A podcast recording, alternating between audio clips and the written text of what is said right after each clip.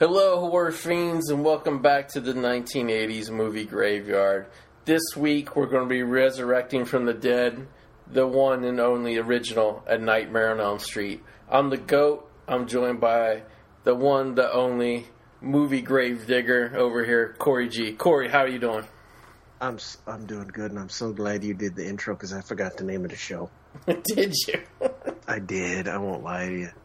Ever since the space time continuum has done fucked up my brain. exactly. Like, when you go through space and time, it's almost like being born again, isn't it?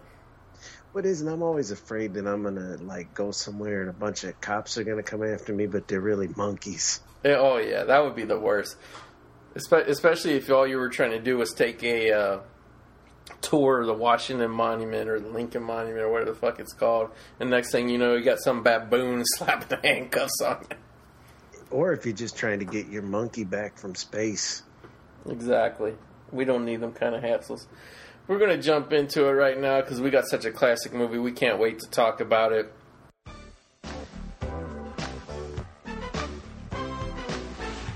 Welcome to the exciting world of the movies. Smoking is not permitted in this auditorium. It's the law. Certificates are available at the box office. Thanks for helping us keep the theater clean. As you exit the auditorium, please deposit litter in trash receptacles in the lobby. Please be considerate and don't talk during the show.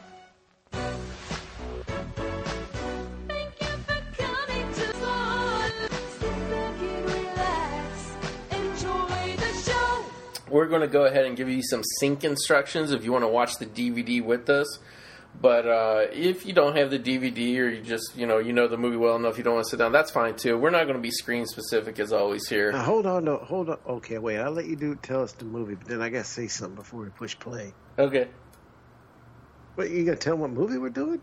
Yeah, I told him the original Nightmare on Elm Street. You just said the original. You never said what it was. I'm pretty sure you really have. You been making some extra time Check travel trips that I don't know about. It's a butterfly effect thing.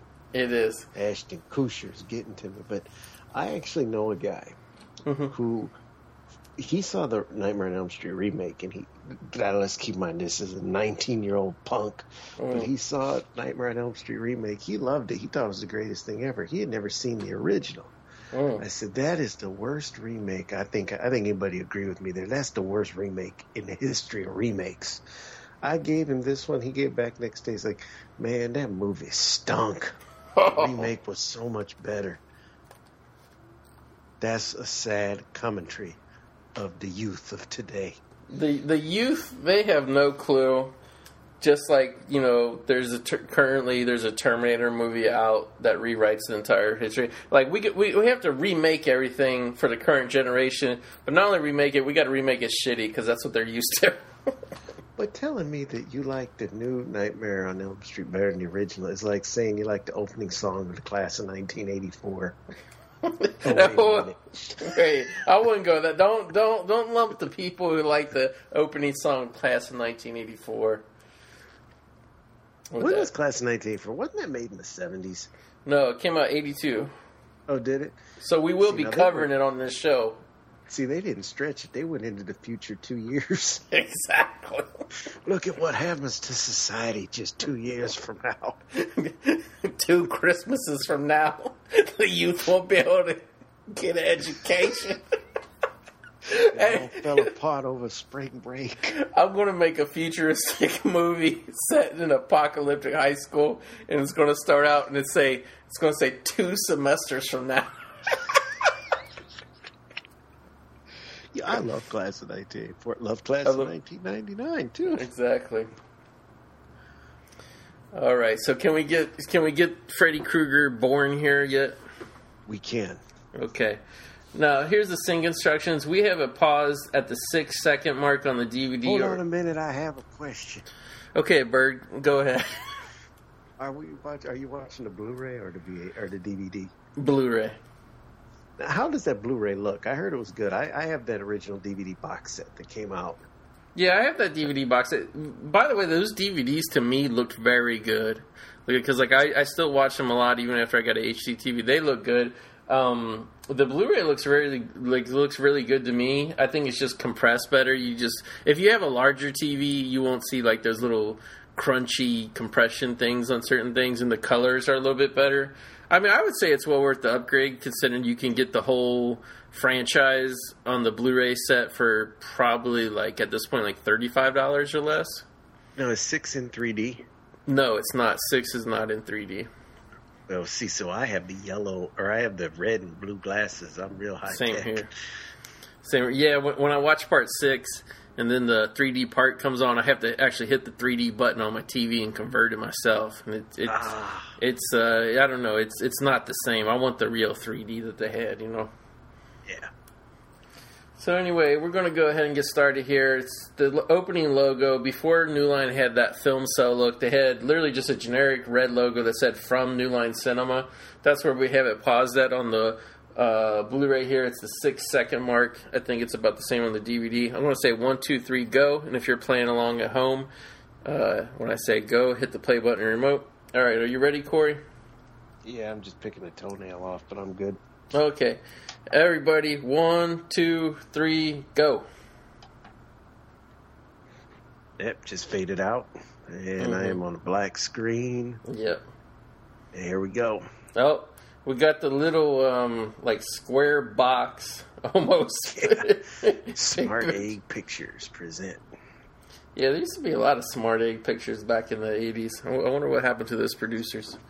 Uh, that has before the big bird influenza outbreak. Exactly. Here we go, obviously, with the opening credits. I think this is actually genius. You know, like when you make a movie, you don't know what people are going to like about it or whatever. But, you know, maybe they knew that people would like Freddy's glove so much, so they did a whole opening sequence showing him make it. Plus, it provides you detailed blueprints if you're a psychopath. Exactly. You can see exactly where he put the solder irons and all that shit. I always wonder why. He, iconic though. Yeah, I always wonder why he used such a shitty glove, though. It's like all holy. There's like hardly a glove left. Yeah, well, maybe that's why he was just trying to repair it and he got a little carried away. yeah. This, in, in all honesty, this is a good shot too, just because it's a complete white background because you know, like it's Mhm. white like a dream state. But what what people don't really realize about this is, out of the series, this is the only one that's an actual horror movie. Yeah, exactly. The other ones are, tr- are a little kitschy, I would say. The second one is just is what it is. Yeah. It's kind of in a class all its own. The third one was the first one I saw in the movie theater. Say that introducing Johnny Depp. Yeah, like I don't know if I just didn't know about it or what happened, or I think it was just a smaller release. But actually, uh, I didn't get to see the first one in the theater. And like, No, I saw it on cable. Yeah, First same two here. I saw on cable. Second one was the first one I got to see in theaters. I remember because we got I Mine got to see three. part one on HBO. Yeah, I think part one hit cable about the same time part two hit the theaters. Actually, Yeah, because it was like almost like Scream, where once they saw that they had a hit, you know, that they were just cranking them out once a year. now who this the girl here um, that's going through the boiler room? Amanda everything. Wyss. Did, what did she go on to do? It's funny you say that. Let, me- let me hit the uh, let me hit the I team here. Because I'll tell you, while you're doing that, I'll tell you, uh, Freddy Krueger at this point, pretty much uh, Robert Englund was only really known as, you know, he had bit shows and shit. By bit, I mean Don't Yeah. Blink bit.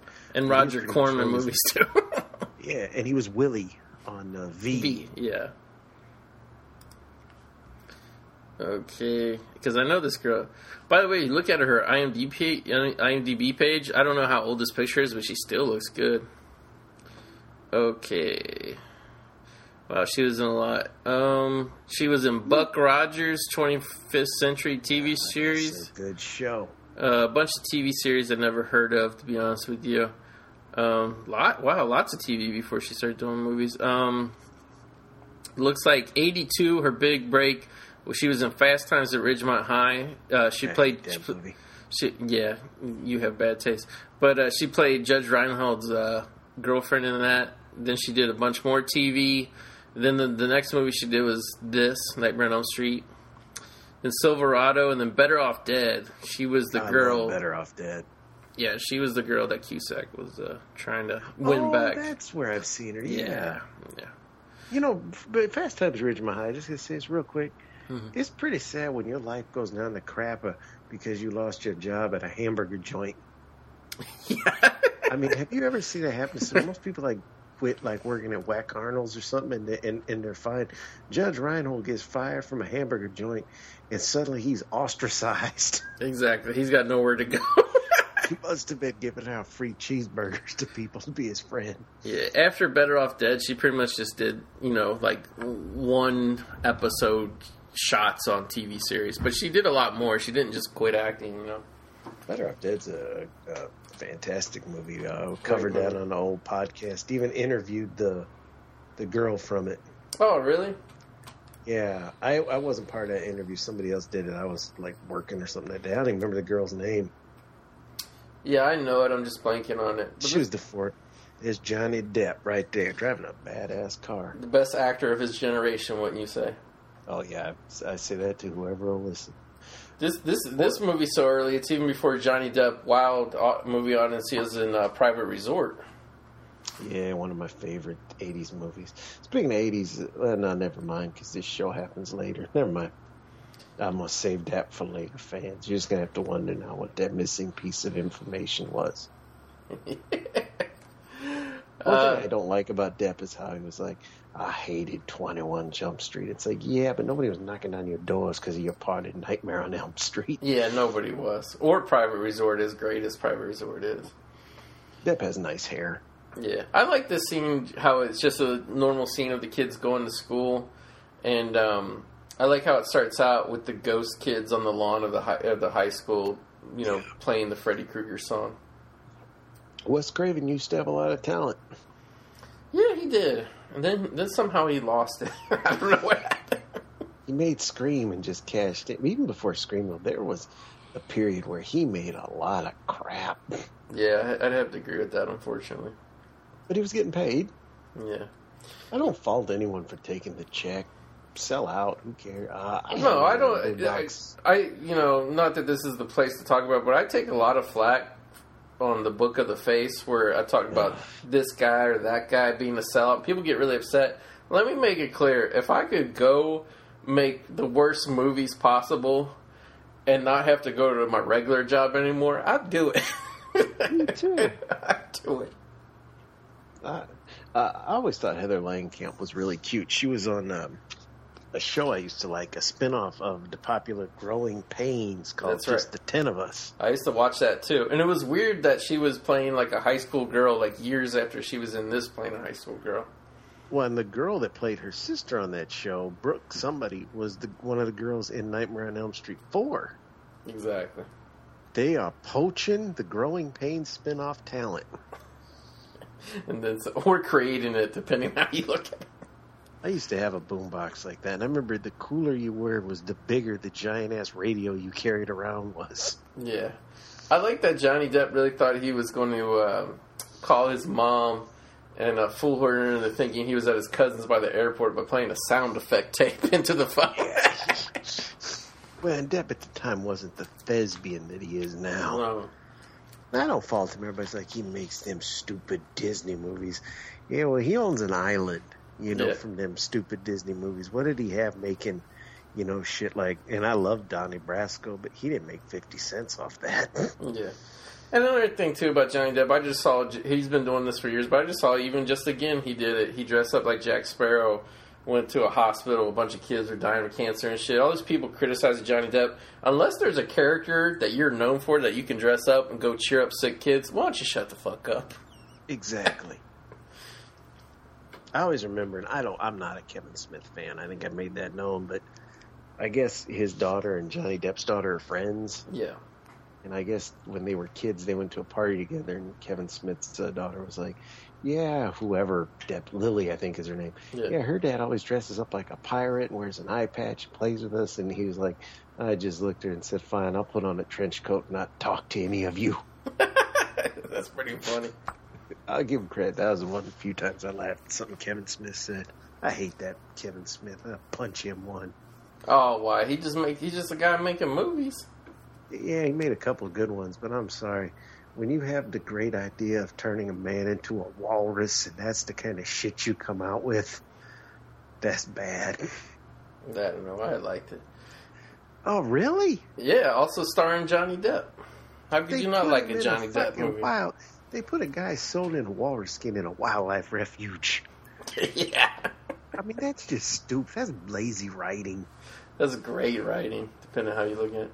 Here, I, I like this. Here we got 86 pound Johnny Depp going out into the darkness of the of the front yard, um, trying to find the, the, the person who's scraping shit all over. Well, and considering Heather Langenkamp is probably about eight inches taller and 50 pounds bigger. Yeah. No offense to Heather Langenkamp. Heather Langenkamp, she's good looking. I'm surprised she never went on to do more. I always thought she was cute. I heard a lot of people in recent years, I guess younger people did, didn't grow up at the time, say that she's ugly. I, I, I don't see she's how you cute. could call her ugly at all. She's wholesome cute. Yeah, she's not hot. She's just, you know, cute. You know, in the 80s, it was more slut hot. You know, she had the wholesome cute. So, And that, that's why her kind of sluttier friend is, you know, going to be the first person killed in this movie here. That's, you know, there was a movie. Do you remember a movie called Cherry Falls with Brittany Murphy? Yeah, I do. Where the killer was, you know, so they decided to be what? He was only killing virgins or something like that. Yeah. So they were all having orgies so he wouldn't die. That was pretty clever. Here we have, well, not the first appearance because he was in the earlier scene, but this is where we kind of get to know that Tina's boyfriend, Rod, is kind of a near do well, whatever. Yeah, tough. Yeah, tough. And, and and I've talked about it when I reviewed other movies he was in, but I feel bad for this guy. He's actually a Hispanic actor. Uh, Really? he- yeah, his, I think his name's like Jesus Garcia. He had to change. He had to come up with a fake name called Nick Corri and pretend to be an Italian guy, so to get into movies, so they wouldn't uh, be racist towards him. And then in the movie Gotcha, he had to go in and pretend to be an Italian guy playing a Hispanic guy, even though he was really a Hispanic guy playing a Hispanic guy. That's pretty fucked up. That shows you Yeah, how. look. Yeah, but he doesn't look Hispaniac. No, I'm, I'm sure you know whatever, but but it, I think that was the move back then. If if you had kind of like just slightly dark skin and, and black hair, you would you would try to pass yourself as an Italian because you know Stallone was all the rage at this time. If this is true, or if you had an accent, you were usually a Russian or a German. If you had an accent, Yeah. you could play any evil nationality. That's true. Here, Johnny Depp, still in his uh, Nike sweater, sleeping on the They're couch. sexually sexually frustrated. yeah. I have a hard time. if he was really a 15 year old boy and he's all sexually frustrated listening to these people banging things, I have a hard time believing he wouldn't be jerking off right there. Oh yeah, he'd be so gummed up right now, fans. It's ridiculous. Yeah. Now I'm gonna tell you what Heather Langenkamp, in my opinion, is way prettier than her. Oh, I agree. But, you know, Heather Langenkamp has that problem though. If you really look at her, she never shuts her mouth all the way. So from a Yeah. distance, she kind of looks like Butthead. she kind of looks like she has an overbite or whatever you say it. He looks like Richard Ramirez, the Night Stalker killer. Yeah, he Actually, does. he's a dead ringer for him. I just noticed that. Maybe that's why in this movie he gets accused of Frederick Krueger's crimes. This is an iconic scene there with the crucifix. If crucifixes in horror movies, if anything happens to the crucifix, you know there's some shit gonna go down. Yeah, like I would say the Amityville movies really set that up. If the, cru- the crucifix falls off the wall, you know something's bad about to come your way. I'm gonna say it. I'm gonna get the heat, but I mean this. It's not shtick because I, if you notice, I stopped doing shtick.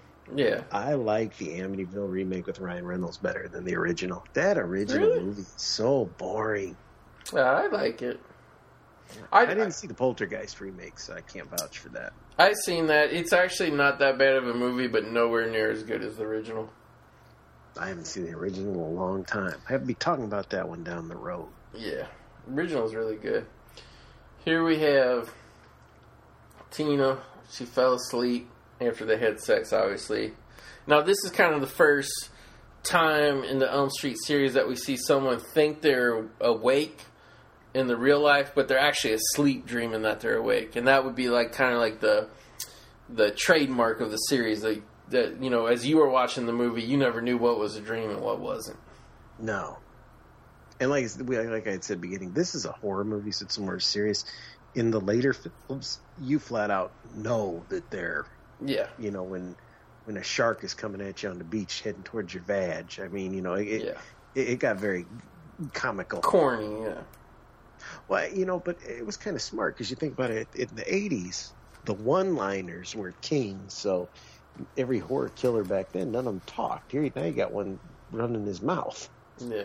Here we have the iconic shot of Freddy's face coming through the plastic spandex wall, which is really great, really creepy. A nice practical effect. Yeah, and it looks. It, I mean, it looks really, really very scary. The remake, looks like the cover of Season of the Witch. Yeah, it actually kind of does. The remake, oh, they botched that so bad with the terrible CGI.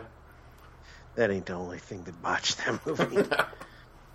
Uh, Well, and I think what also hurt the movie is, you know what, he was a pedo in the remake, right? Well, he was a, he was a pedophile in the original, and then like they kind of whitewashed it to the later movies. They always just said child killer. You know what I mean? Well, but in the new one, he was it, he was innocent, wasn't he?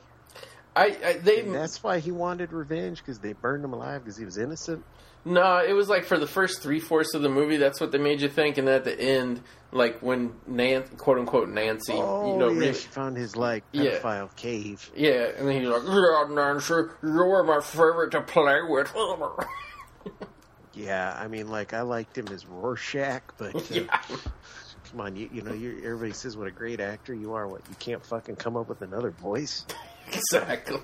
Didn't, didn't Jackie Earle Haley make a movie where he was like a pedo and he cut off his dick or something like that? Yeah, little saw it. I little children. it. It's actually a really good movie because it's it's it's it's very serious and dark, but it's very strange and quirky. Because the other movie everybody told me was so good was that Hard Candy, and that was fucking garbage. So yeah. I, I didn't care for that at all. I'll be honest with you. I know you would appreciate this. I, I like the lighting here, like the blue. I do too, and yeah. it looks really good. like, have you noticed new horror movies? They just make it all black to where you can't see anything. I like how the '80s movies they had a lot of shadows, and that would that gave you more of an eerie feel with all the shadows and light reflecting off of things. You know what I mean? Hey, see what else they got? A wet street. yeah, when Freddy was out there for shit? hours with the guard hose. That was a. I really like the stuff Freddy does in the first movie. Show, like his physical body isn't like really real. You know what I mean?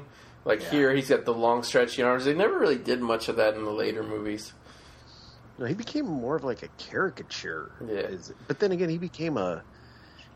He was the bad guy, but he became the hero. I mean, he had TV shows, comic books, toys, games. Yeah, that that one shot when he was chasing her down the street, it, it had to be a stunt guy or something because he was running like a little kid on Halloween. Yeah, that's a good one there where he pops. Uh, this is a Oh, good scene here where he, yeah, where he does the thing. he cuts off his finger and then he bleeds like it looks like embalming fluid or some shit. Who did the effects for this? It wasn't Savini, was it? No, it was. Uh, I don't know about like all the effects, but I know the makeup was a guy named David Miller. Still occasionally does effects. And then part two, a guy named Kevin Yagher took over. Who did part four? That was the was that Rick? Did Rick Baker come to do the fourth one? No, they could I never really afford can't Rick remember. Baker. Yeah, that's he, here we had Tina rip his front of his face off like a piece of just turkey skin or something. I always thought that was like, like not so much that his face was getting torn off, but just how the skin ripped off so easy, you know? And here's where she's you know being killed in real life. Yeah. And th- that's why this series, I think, is above all the other slashers. Is like, look at this. Like, she's getting pulled up on. First, she's just in the air, cuts appearing all over. Like, this was really. I think really this sequence here is what grabbed people, and we're like, wow, this is really something different. This is something special. Like, you didn't see this in cheap movies back then, you know? This is actually, uh, and I've mentioned her, you know, a lot of times. My my wife, uh, this is her favorite horror movie of all time. Wow, that's actually pretty cool. And when I grabbed it, you know, today, she was like, "What movie are you doing?" I said, "Nightmare on Elm Street." She's like, "Don't put it away. I want to watch it again." That's good. yeah, she's a. bit- This was her favorite. I was always a little more partial to Friday the Thirteenth. I won't lie to you, Yeah. but this would be right after it. I mean, I'd take this over like Halloween or Saw or any of that. I like Halloween a lot, but when you go back and repeat view Halloween, they this movie holds up to this day. A lot of the Halloween movies, they they don't hold up worth a fuck. Well, I think even though obviously there was a huge drop in quality in the Freddy movies after the first one, at, at least they were still fun to watch because they had lots of good special effects. You know? Yeah, There's a John Saxon. Yeah. Uh, made a 80s slash movie I really liked. It has goes by a few names. I know it as um, uh, uh, fuck. I guess I don't know it by any name. It was the one where he was on the he was on the motorcycle killing the people in Spring Break in Daytona. I don't remember that one. I have it. I just can't think of what name mine is. Shows you how much I really liked it, fans. His Yeah. motorcycle also had an electric chair on the back to fry people. I always thought Nancy's mom was like kind of scary. Like she played that role really well of like the alcoholic, weird, scary mom. You know what I mean? hmm Now Nancy wasn't in part two. I remember she came back from No. part three, Yeah. In part three, they had her age like 20 years in like two years. and she looked the same. Yeah. Remember they put You know- like they put like that fake um uh white streak in her hair. I remember uh, Laurence Fishburne was in part three. Yeah, that's right. He played the orderly who was like trying to But be it- cool with the kids, but they would still chop him up.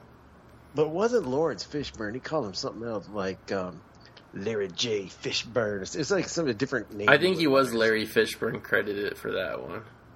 I don't think he changed until Deep Cover. Yeah, then he became Laurence. Great, that's a great movie. Deep Cover is one of the most underrated crime movies ever made. it is. It's pretty good. Is that 80s or 90s? I think Uh, that's 90s. I'm pretty sure that's 91. well, fans, you shit out of luck if you want to hear about Deep Cover. 92. May, may, may, maybe one day we can, uh, once we run out of 80s movies, or, or actually, we'll let the fans decide when, uh, if they make this show a big enough success, we'll, we'll do a spin off where we do 90s movies as well, but that's down the line. Could do that. Yeah, but but we really need your support, fans. Uh, well, I probably couldn't even shouldn't even call them fans at this point. We're just starting out. We need to earn the title of fans. Our, our humble listeners are, you know, we're grateful to you. Make this shit a success. You know, that's a shot I really liked there, and I really liked it. Uh, Rob Zombie used it in House of a Thousand Corpses, where they're watching the TV, Mm-hmm. and it's like a black and white footage of a, a murder and everything. I think that really sets a good tone. I really, I Yeah. really like. Uh, I don't know why. I've, I mean, it's been a hundred movies, but I also always really remembered it in uh, House of a Thousand Corpses, which uh, aesthetically is a great movie. Yeah, it is. Kind of falls apart there toward the end, but uh, visually, that's a that's a hell of a film. I would have sex with Nancy's mom. Well, I mean, I would too, but she just, you know, it would be creepy and weird. I would have sex with both of them at the same time. Well, I don't, I don't really see that happening. I don't think they would agree to that. Or I would have sex with one while the other watched. I don't think they'd really be down for that either. Or I would watch them have sex with each other. Yeah, I don't, really don't see that one happening. You're a fucking buzzkill tonight. I'm just being honest with you. Here we have Nancy trying to walk back to school, which I don't understand. My best friend gets killed. I'm not forcing myself into school the next day. well, and if I'm a cop tailing her, I wouldn't be standing in front of the tree. I'd Yeah. be behind it. yeah. Or I would just say, you know, your dad sent me. I'm going to walk you to school. I probably wouldn't be creeping around, trying to scare the girl even more. You know, I, I, was shocked when you told me. Now, the more I look at Richard Ramirez's son here, there ain't no way he passed for Italian. Yep, Nick Corri. But That's th- a fine name he picked, though. But thankfully, after he uh, put all his drug problems behind him, he went back to his real name of Jesus Gar- Garcia. Ah. John Saxon, I, what was the fascination everybody had with this guy? Was it because he was in Enter the Dragon?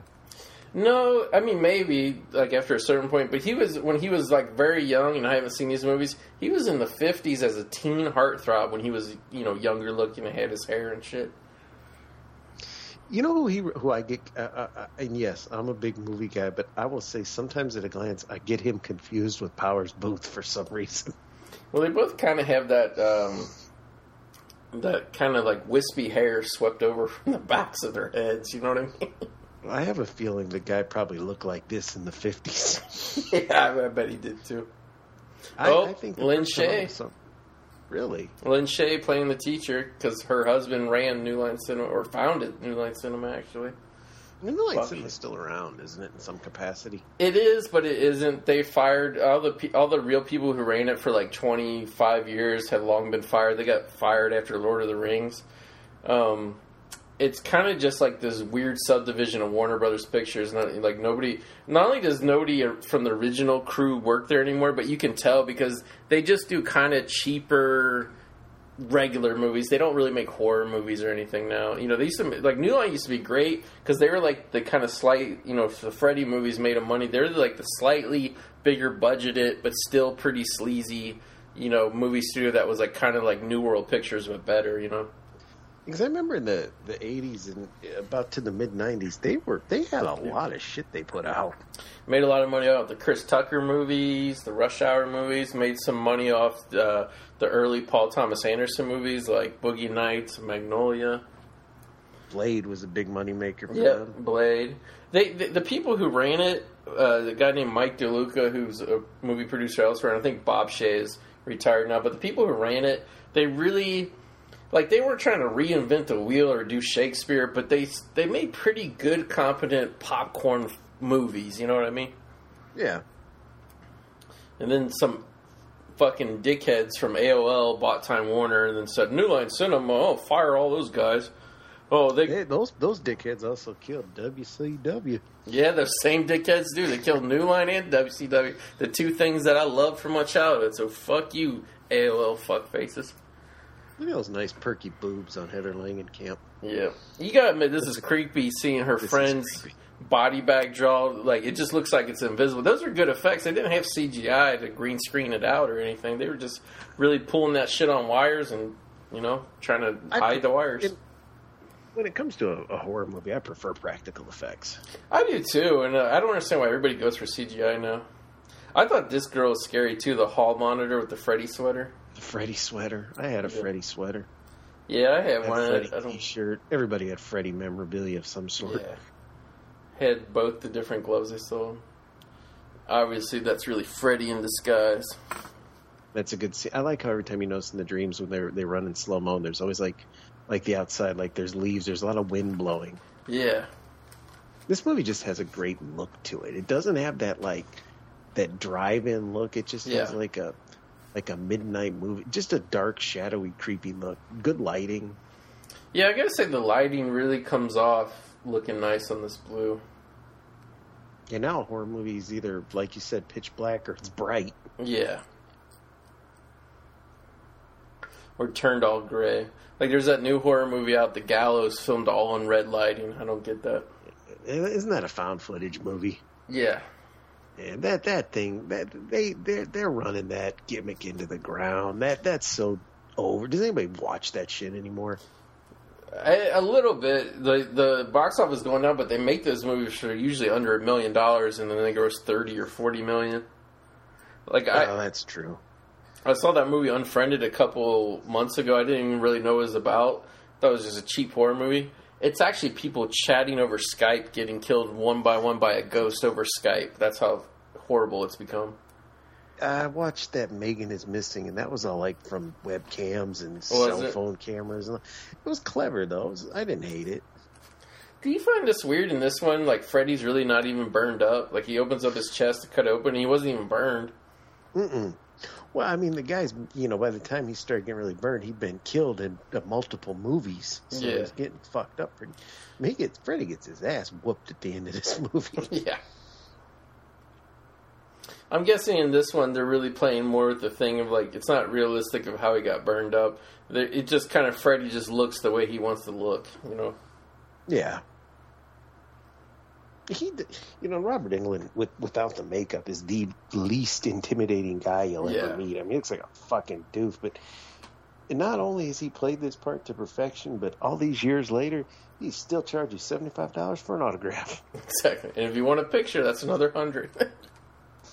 and he gets it which, which, which, by the way, why would you want a picture with? I'm sorry. Why would you want a picture with Robert Englund? It's not like you really met the guy or got to talk to him. You just, you know. Yeah, it's not like he's going to be in full makeup or anything. Yeah, like the uh, yeah, the, well, the, he did do it one time, and then that was like four hundred bucks or five hundred bucks to take his picture. Ridiculous. Yeah, So there she woke herself up and she's burned. So you can, I think you see her burn in uh, you know, here in real Yeah. time. Of course, to the nerdy brother that sits in front of her there. yeah. No, that guy. Some of these, some of these kids sitting in the classroom, they look way too old to be in high school. Oh, the the brother that sits in front of her. He looks like he He's- should be I don't know fifty. Yeah. And who was rocking still full afro in 1984? Yeah, he should have. Well, the flat top wasn't out yet then, so At least a Jerry curl, right? A Jerry curl. I would think. Yeah. I went to Catholic school when I was a kid. I didn't see too many brothers until I hit uh, junior high and high school. Yeah, I gotta say this movie, like, I, like it, it really, and, and the DVD too looks good, but like, I like that it. I mean, they were just shooting it like a normal movie, just like okay, this is what it looks like out on the street. But compared to how ugly and fake colored movies are now, it's actually pretty to look at. Well, yeah, because you can see, you know, like there's, it's not sunset, but it kind of has that eerie look about it, even though it's the middle of the day, and it's kind of Yeah. the house is not, everything's out of focus back there. Yeah. I gotta say that's one thing, especially with certain types of movies like horror movies. Uh, the transition from film to digital really hurt horror movies. The the digital look is not nearly as atmospheric, I don't think. And this, you know, because it's been a while since I've, you know, really paid attention or even watched this disc. Um, because I'm watching just the DVD. This is a very, very clean uh, Yeah. transfer. Yeah, it is. I mean, it's better than some of the transfers that you see now. In all honesty, it's better than a couple of the. Like I bought the Dead Heat Blu-ray. hmm This DVD looks better than the blue, uh, the Dead Heat Blu-ray. Yeah. That's a bad Blu-ray fans. If you can get the Anchor Bay at Dead Heat, I recommend that. That Blu-ray might be. There's a reason it's a seven dollar Blu-ray. yeah, you- based on what you told me, I'm going to stick with the DVD. I think. Good movie though. It's a, it's Oh, great movie. That's '80s movie. I guarantee you, we'll be covering it on this show. I enjoy it tremendously. Too bad Deep Rising is '90s because that's Yeah, a good yeah. one too. Late '90s at that. Yeah. I always like this scene here of uh, uh, Nancy and Rod laying here trying to figure out in jail like what happened. Like I don't know. I just thought like compared to like the acting you see in horror movies now, like it actually seems like these are two high school friends being like. You know, hey, there's something weird going on and nobody believes us and we got to figure it out. It's a good piece of acting. Yeah. Well, that's surprising. They have good actors and actresses in this. Yeah. I mean, even Johnny Depp. This is his first movie, and I mean, his his his role is relatively small. But I mean, he to me, like I don't know, like when I see young people in movies now, they're very annoying. Like the way they act, they're not very believable, and they just like like you wonder what. the same. Yeah, they all look the same. Like you wonder why these people are even becoming actors now. You know the the, the '80s slasher movie that I liked uh, is uh, Cutting Class, featuring uh, Brad Pitt. I'm so glad you said that because believe it or not, I just got that DVD three weeks ago. You know, and, and that movie is proof that Brad Pitt took acting lessons because his Exactly. acting in that movie is abysmal. Yeah, great, great soundtrack from. Um, oh, I'm blanking on the name right now. The guys who did uh, Mexican Radio, Wall of Voodoo. That's a good. I mean, the movie gets really corny in spots, Yeah. but it, it's a I like it. Film. I like. I haven't. I, I, watched it just a few months back. I enjoy it. Yeah. When I was a kid, I watched it. It was on the, one of the cable channels. I have the disc somewhere because I know the disc is real big. Brad Pitt in Cutting Class. Yeah, There's it- an iconic scene of the claw coming up between your legs. yeah. Which I gotta say, it's it's somewhat erotic and scary at the same time. I think Wes Craven, being a former college professor, he intellectually he knew those things to do. You know what I mean? Mm-hmm. And he was probably, you know, considering Wes Craven had a whole career of making pornos that nobody knows about, he probably was jerking off to this too. Is that true though? Oh yeah, I've, I've seen the clips when he direct he directed them under the name Abe Snake though, because he thought if he called himself Abe Snake, he, you would never find out he did pornos. And in the world of the internet, none of that's uh, secret. Yeah, it all, Hey, you got to eat, you know. especially when you're filming cameos in them. But he was trying to do pornos with a story, and I think that's where he went wrong. I think that's the only. I can't watch an adult movie that doesn't have a story. Yeah, I think this this has got to be a body double. I always thought that whoever this girl is that gets pulled underneath, she's got a great rack, and it looks like the water's really cold. It looks like her uh, breasts are getting like really hard. Yeah. It's an awesome uh, seashell pillow she has. I'll flat out say that. I have a, a pillow when I take a bath that I l- Do you? rest my head on, but that's a seashell one. That's pretty sweet. I know. I remember when I was a kid, they all were seashell pillows. I have a seashell toilet seat in my uh, bathroom. Wow. Don't know why I shared that with you fans, but yes, my bathroom that I redid, uh, the toilet seat is a big seashell. I'm still thinking about cutting class right now. We got to do that one soon. That's a good movie. It's a lot of good. good. I, like like it was out of print. I had a I had a haggle with the guy on eBay. He wanted twenty eight dollars for it. Like, the, oh, you should have went to Amazon. They're like four or five bucks. That thing's been released by thirty companies by No, it's out of print, cousin. I believe me. I tried. I looked everywhere. I haggled him down to fourteen dollars. And I'm like, four, Oh. fourteen dollars is a little too much to pay for a bare bones DVD. But in all honesty, I love that movie. I want to own that movie, and I know I'll end up watching it probably a dozen times before I die. You know what I mean? If I told you I didn't buy some of them archive releases that suck ass for 20, Yeah. 25 bucks, I, I paid like 25 bucks for Under the Rainbow. Damn. Here we get Nancy watching some horror movie. I think it's Evil Dead, right? No, no, you, you missed her when she took the bottle of Stay Awake, which was the 80s version of Stimu Crank. Yeah, I, I always wondered because it had such a cheesy label on that. Was that was that a real brand or a real thing? I don't know. I'm, I'm assuming it was like some version of what, what did people take back then? White Cross, Trucker Pills. Yeah, I remember they actually had caffeine pills. Like if if you Yeah. didn't have the time to like down a whole pot of coffee, you just would take these caffeine pills. Remember Elizabeth Berkley got, became addicted to them and said Yeah. by the Bell. Yeah. Sadly, That's that's a nice house. Yeah. By the way, it's uh excuse me, the Freddy house it got in disrepair over the years. It got real shitty looking. And then I seen a video where some girl who like owned it let the people come in. I think it just went up for sale again about six months ago. I, ho- I hope that's one of them houses, you know, because like the Myers house from Halloween, they changed it and moved it down the street. I hope the Freddy house never gets tore down. Isn't the Martin house? I hate the movie Martin, but isn't that house up for sale like a lot? You mean the the George Romero Martin one? Yeah, I don't like that movie, but I remember the house being for sale. They had a guest house and everything. It was fairly decent price, I think they wanted for it. Yeah, I, because it was old neighborhood. I think they had a fire there a couple years ago. If not the, if not the Martin house, it was one of the other houses that was in the movie. Because, because you know, there's some there's some podcasts out there that really focus on Romero rocking and all mm-hmm. that. and they were they were there talking about that. Here, Johnny John, Depp, I'm, I'm gonna tell you that hair. Every time I see this motherfucker, he might be a great actor, but I'm jealous of his hair. I'm jealous of his hair too. I, always had straight hair. Like I had like a little spiky cut in the '80s when I was a kid. But I mean, I, I had like straight soft hair. I didn't have that rough. I never had that roughly hair. Like how how would you get your hair? Because it don't look like it's got gel or nothing in it. How would you get your hair like that? That feathered up hair doing a lot of spray. Really? Yeah. Because I used to do my hair like vanilla ice, and I used to have to mousse it, spray it, free spray it, comb it, let it dry, then spray it again and blow dry it.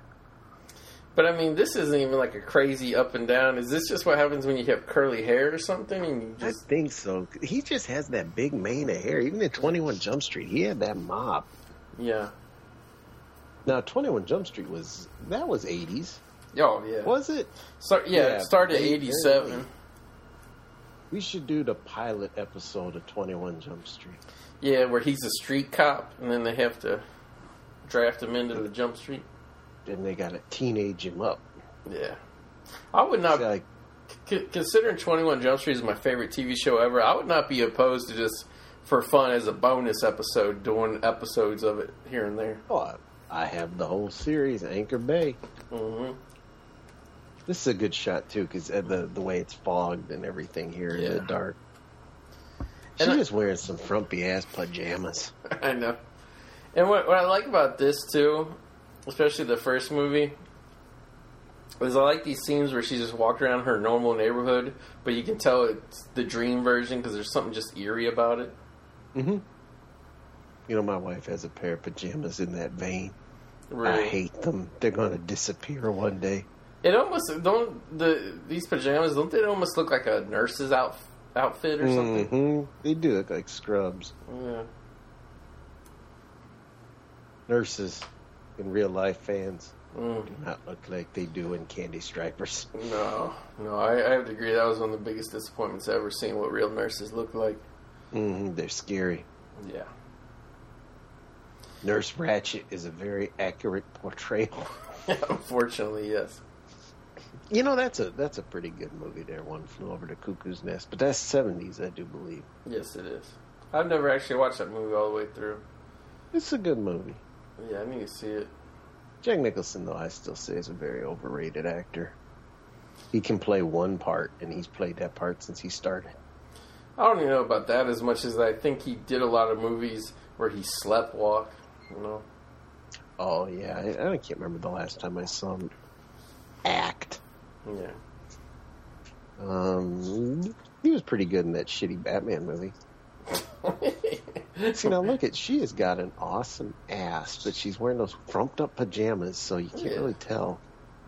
I, She's I, just cute. I like how she went from being in the, the back alley behind her house to looking through a broken window and then seeing the police station across the street. That was really cool and dreamlike. Freddy Krueger, look, you, you know, it's almost all shadow shots. You're not getting Yeah. like full shots of him in any of these scenes yet. Yeah, at the most you see half of his face or something. See that that was a great optical effect where he walks through the Yeah. bars. You know, I even like the uh, other Freddy Krueger remake called Shocker. Yeah, I do too. Old Wes Craven was going back to the well. Shock, Shocker is, uh, I think it's September 8th or something like that, coming out on Blue. I'm going to have to snatch it up. Is it Scream Factory? Yes, it is. Yeah, their stuff's been kind of fugazi lately. They're not putting a lot of effort into them. I, th- I Scream Factory, I'm all down. See, this was always a great, nasty shot of the of her friend Tina in the body bag with all this. I couldn't even tell what they were. Centipedes. Snakes. Yeah, but there was so they were huge though. There had to be some snakes in there, come oozing out of the body bag. That's so creepy and scary. Oh, here comes Freddy on his uh, first attack.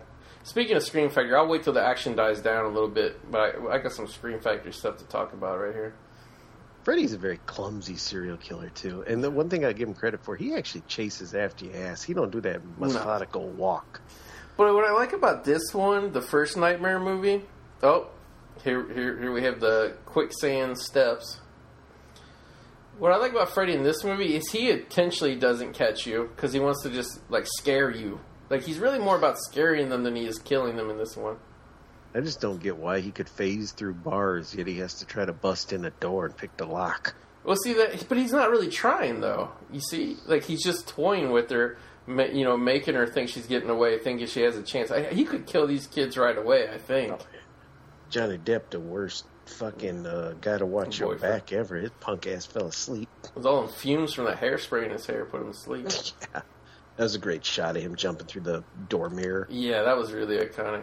And uh, like like we said before, you know, we're not just old men reminiscing about 30 years ago. There's a reason why we like these 80s movies so much. They were better than what comes out now. Oh yeah. I mean that's a feather pillow. Yeah. That's old school. Now it's that microfiber shit. sleep, sleep phone. by the way, I by the way I have a memory foam pillow, just so you know. Here's where she figures out that you can bring people from dreams into reality. yeah, because she, she brings back Freddy's hat. Now, real quick, what's your Scream Factory news, cousin? Okay, uh, That they're finally going to start selling movies at a reasonable price.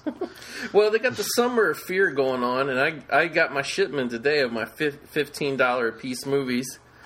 I got Supernova right here, which was a pretty movie. pretty good '90s movie. So we won't be covering that.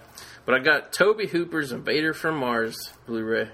I'm actually Never re- seen it to I'm- this day. really, it's really fun. It's really fun. It's more of a kids movie, I'd say. You know how for a while there, um, in the '80s, they were making horror and science fiction movies that were like starring kids.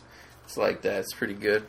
And then I got I've never actually never seen this one, but without warning, it's supposed to be the movie that Predator ripped off.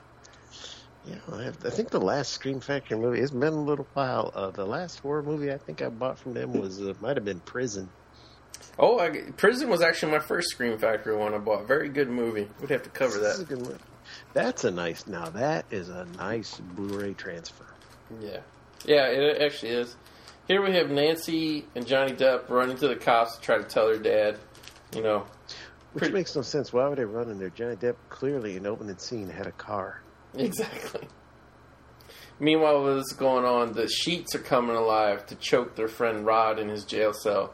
And while everybody's choking their chickens in the front desk, all all the like they just don't want to believe. You know what I mean? Like, oh no, that's just blah, blah, blah, that's hogwash. Blah, blah. Meanwhile, all you had to do was walk back there, and you would see this guy was getting strangled by a fucking sheet. But you know, shouldn't there be like a security camera back there to make sure the guy doesn't escape? exactly. Because that doesn't look like a real impenetrable jail cell. No, I mean, is any jail cell impenetrable in the movies? Not really. There's always a way you could pick your way out of it. You notice every time there's a kill too, it's not like slow motion, but it's very methodical, kind of a slow. Yeah. It's just to keep keep you edge of your seat tension. Now Saxon decides he wants to go back there, but of course he's going to.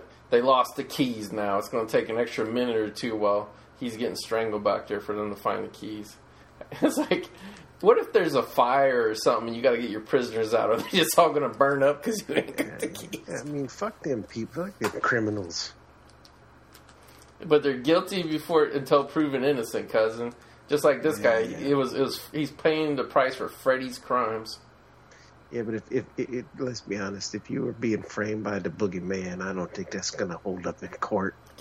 That'd be a great defense, though, don't you think? Well, what's stupid is is that they killed him, is Freddy killed him, yet he still goes committing murders. He had the perfect patsy in the clink right there. Yeah. Freddy, not the true. thinking man serial killer fans. If Freddy was smart, he would have undone the jail cell so he could escape, and then blame him for more crimes later. Well, what made no sense? This guy was hanging by a bed sheet for all eight seconds and he died. What the fuck kind of bed sheets are in there? Exactly. Also, cousin Scream Factory when they do sales, like when they did the was it the Halloween sale? I got a big sticker of magnets, a big sheet of magnets with the horror movies on the cover. This time, this is the Summer Fear Summer six pack every week. I got a free order of Scream Factory coasters here. Do you think I should actually open these up on air and read off what movies are on the coasters? Should we Yeah, let the you could, you could we- be opening valuable collector item there. Oh, that's okay. I'm going to use these. I don't put my drinks on these. I want to actually let the fans hear me see what coasters I got. I'm opening the pack now. Did you buy that Escape from New York Blu-ray? No, I didn't. Wait, waiting I to have hear. the big collector set, and it's all the Yeah. exact same features. So I gotta, Yeah. I gotta hear. That's gonna have to be very immaculate for me to want to rebuy it. Like they did have the Mad Max version, or I think, on sale for like ten bucks recently. So if the Escape from New York one goes on sale for ten bucks, I'm not a huge fan of Mad Max. I think I've covered that before. Uh, Mad Max is my favorite of those, but even that, I'm giving it maybe a two out of five stars. All right, fans, and if you don't know Scream Factory, they always do the reversible cover with the, um, you know, they do some new artwork, and you can have that, or you can reverse it and do the the new artwork. Okay, the first coaster up on one side, I like this cover. I actually bought this movie because of the cover, but I like the movie too. But on the first side of the, the coaster, we have Terror Train, which actually I think is one of their better covers. That's, that's a pretty good. I've got the Anchor Bay DVD of that. And on the flip side of that coaster is actually the the new artwork for the cover of Class of 1984. Now, did you buy that Blu-ray? Yeah, I have it. Is it pretty good looking there? Because I have that's the number. I got the Anchor Bay collector set, and it's the same special features. Keep your DVD. Yeah, that's kind of what I thought. I Don't- didn't really plan on rebuying it. and, and by the way, I'm I'm a guy who you know I love rebuy. Well, actually, that one I, I I got as a gift, so it didn't matter. But I did want it on Blu-ray anyway. But I, I got the version that was signed by the writer of the film, Tom Holland. Um, the next um, coaster here on the first side, also good artwork. We have the uh, the cover of The Burning, one of my favorite movies from the '80s. I've got that on DVD. Oh, fans, I got to tell you real quick, I made a mistake. She did not grab Freddy's hat. She's about to grab it here Yeah, at the, at the Sleep Institute where they do the test. with a nurse that's clearly not a nurse because she's hot. Yeah, exactly. And on the flip side of that coaster of the burning, we have Sleepaway Camp. Sleepaway Camp is, is probably it's a really horrible movie, but that last twenty second ending is enough to make it something you need to watch. I bought that Scream Factory Blue uh, last Halloween, still in the shrink wrap. I got to get to it. I have the box set with the looks like it's a fucking what do you call it? Lunchbox. first aid kit. Yeah, first aid. All right, the next coaster has the new artwork for people under the stairs, and I gotta say this is pretty weak artwork. I mean, it's a good drawing, but just I don't know, it's it doesn't pop like the other ones. I'm not a big fan of that movie. And on the back side of it, they doubled down on some Wes Craven. They got the the cover that they did, which actually is a really cool fucking cover of uh, Rainbow and the Serpent. Really, It's a re- good movie. yeah, this is really beautiful artwork. It's got the skeleton with the snake coming out, and there's like a graveyard with a, a voodoo guy dancing and a cheetah. It's really cool. The next coaster, the front side of it is Nightbreed because they put out the extended cut of Nightbreed. Now, now, did you buy that big three hour version of Nightbreed? I didn't buy it, and let me tell you why I didn't buy it. A, it was forty dollars, and B, they have the extended version on Netflix streaming now. So I'm going. I'm going to see if I like because I have the DVD of the theatrical cut, and Yeah, wh- I have that. and while that movie you can tell is poorly edited, I want to make sure that I actually like the director's cut before I buy it. Well, you know, sometimes what people don't realize is edits are done for a reason. Yeah. Well, that it's one is. always to save time. Yeah, that one was to save time. I, mean, I don't blame Clive Barker for wanting to go back, you know. And on the flip side of that Nightbreed one is the Escape from New York artwork, which is pretty decent artwork. I don't mind it. The last coaster is just a plain Scream Factory coaster. So if you're thinking about getting the summer sale or uh, what is it, summer of fear sale or to get the free coasters, that's what you're going to get, fans. See, for a while I was buying their shit when they were putting out like just maybe one a month, one every other month. Then all once they start putting out like thirty a week, and it just got too much. Yeah, well, I mean, the thing that I like about their shit though is their shit doesn't go out of print really fast, so you can have time. Like I wait around for the it go out sales. of print at all? I think they have to eventually because they're licensed. You can't keep something licensed in print forever unless you keep paying for the license. Like I heard, My bit, I heard Universal's putting out a new Halloween three disc, so I think the, some of their licenses are coming up finally. It's my bitch with the Scream Factory though, some it's, it's lazy. Like I got that Prince of Darkness, and I got the uh, They Live, Mhm. and I would have rebought They Live anyway because it's one of my favorite films. You know, and it's a night. That's a good looking Blu-ray. Both of them Yeah. are good looking Blu-rays. They're the exact same special features that are on the Region Two DVDs. Right. That are a fraction of the cost.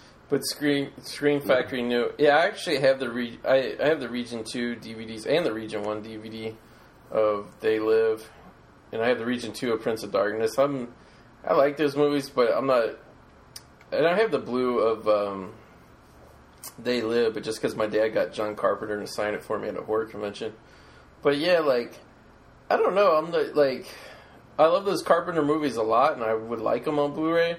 But like, yeah, like you said, like it's hard for me to buy shit when you put the exact same features. Like, just put one new thing on there, and you got me. Uh, Phantasm Two. That's the exact same thing that I have in my Region Two Sphere set. Only Yeah. the difference is my Sphere set has you know the movie's fully there. It's not the movie and then here's our other scenes at the end on a special feature. yeah, yeah. I have the So to spear me, set that, too. that's that's real lazy to me. You know that class of 1984. It's the same shit. There's So- Nancy drinking her coffee. Yeah, Nancy came back from the sleep clinic where they gave her a shot to make her go to sleep. She briefly grabbed Freddy's hat out of the dream, and she's got her her kind of skunk streak hair going here, which I actually think she looks hot with the skunk streak. To be honest with you. Oh yeah, she looks good. Um, I think that if they ever try to reboot Freddy, which is inevitable, let's get The Rock in there. It's Freddy? Or Yeah, the Nancy? One line as as Freddy, the one-liners would be Yeah. funnier. Yeah, I don't know. I'll gotta be honest with you. I, I, I've seen The Rock's latest masterpiece. I'm not really on this bandwagon that you are of casting The Rock in everything just because he's You The know, Rock. uh, I I don't care about San Andreas for the simple fact of uh, I don't like disaster movies. They're all corny in a bad way. They're all very Yeah. boring. The the neat scenes are in the commercials. That Yeah. and unless The Rock is actually physically beating up an earthquake, I just don't care. Well, I'm a fan. I'm actually a fan. I ain't afraid to say this because it's the truth, and I don't think the listener should be lied to. I'm, I'm actually a fan of giant breasts. and San Andreas features lots of that. It actually, actually, San Andreas features giant breasts bouncing up and down. Actually, a lot more screen time wise than uh, it does The Rock. So Yes, I heard The Rock does not have the hugest part in it. no, he doesn't. He's you know he's an important character throughout the movie, but he's not on you know on screen a whole lot. Here's where you're going to learn Freddy Krueger's origin, I do believe. Yeah, the drunk mom is finally drunk enough to tell Nancy the truth, and I feel like the mom knows that it's really Freddy coming back, but she's just in drunken denial at this point. Well, I'd be drinking too if I burned a man to death. Well, then again, though, if he was a killer, I'd feel good about myself. Especially if he killed one of your friend's kids or something. I wouldn't. Yeah, I don't know if he had I. it coming. Yeah, I wouldn't care too much about it. You know, if you want to learn more about that, you can watch the pilot episode, No More Mr. Nice Guy, of Freddy's Nightmares. And where where could they con? Where could they get get a hold of a copy of that, Cory? Would that be a reputable vendor? No, no, they they the um, FearNet. I don't even know if that channel's around anymore. No, they went out of business. Chiller, I think it was the Chiller channel. That was it. They uh, Yeah, that's where I Mhm. most recently watched Freddy's Nightmares. Yeah, and boy, let me tell you, I loved them as a kid, and I was so excited. To, I had DVR'd them. I couldn't wait to watch them. Boy, those things stink. and you know what's really hard? By the way, on, on the Blu-ray, this is a very pretty scene, and it kind of tips them off that they're not in Ohio, that they're standing under a giant palm tree. But anyway, um, yeah, yeah. what stinks about Freddy's Nightmares more than anything is they shot those episodes mostly on video, and they look awful now. And they're just boring. Tales from the Crypt. Granted, that was HBO. That's a big budget. Much bigger. budget. Still, still awesome to this day. Freddy's Nightmares, Monsters. Monsters was always shit. All those anthology shows, syndicated anthology, they are Tales from the Dark Side. poop. Yeah, that I, I, I kind of like it, it, it's hit or miss. I'm not going to lie, it's hit or miss. But I'd say about 50% of the Tales from the Dark Side episodes are pretty good, I think. I don't like the Twilight Zone. I'll be honest with you. The old original one or the 80s Yeah. reboot? You take your pick. I'm not a fan of either. Eh, I mean, there's certain episodes that I like. Outer Limits is kind of unique the way it had the sci-fi twist to them all, but even That is that, it's just not my thing. Yeah. Look at them boobs. Yeah, they're they're actually Nice shockingly big there. I never realized they were that big.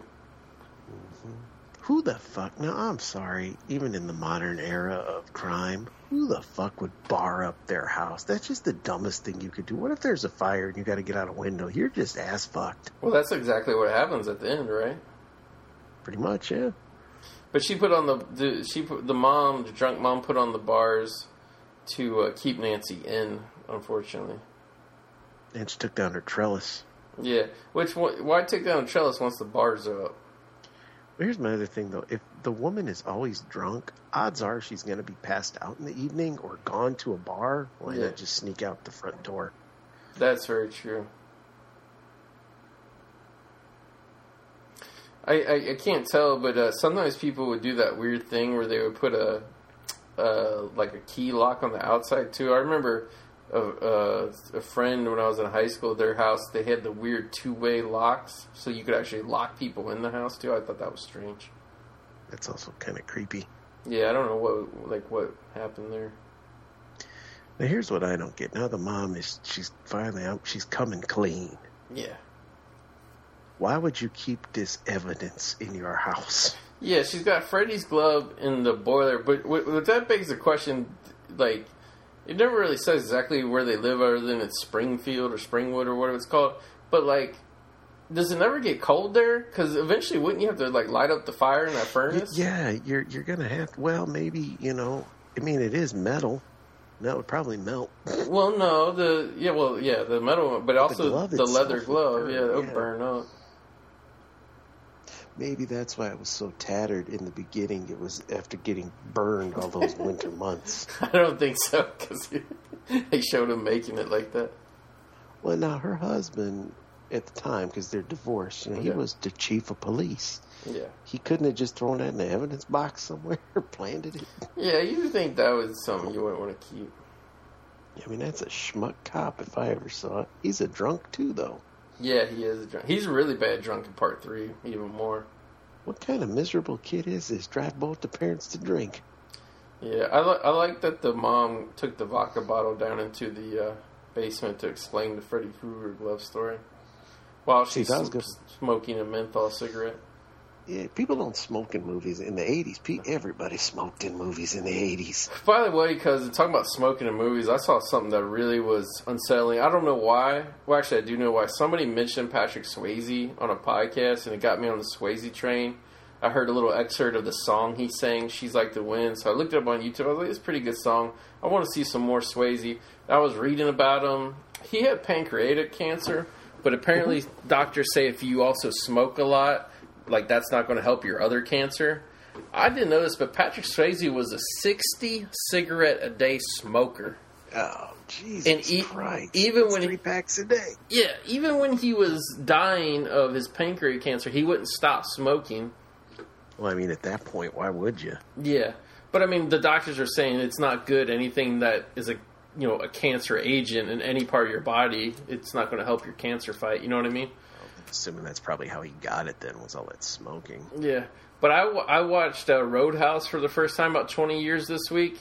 I've never seen I've never seen anyone chain smoke through a movie before, and you know that because he was the star then. He just was like, "Fuck it, I just I'm, I'm smoking all day anyway. I'm going to stop smoking in between takes." He is smoking in every almost every scene. The only scenes he's not smoking are like the really short in between scenes that are like 20 seconds, and I'm sure he probably was. They just cut it out, you know. But he is smoking that entire freaking movie, and he's just you know even even the romantic scenes with the girl, he's like blowing smoke in her face. It is ridiculous. And, and, it, and it actually, I'm not kidding. It actually made me kind of bummed out to watch it and see it, knowing what happened to him. You know what I mean? It would have been cool if he would like had the cigarette dangling from his lips when he was fighting.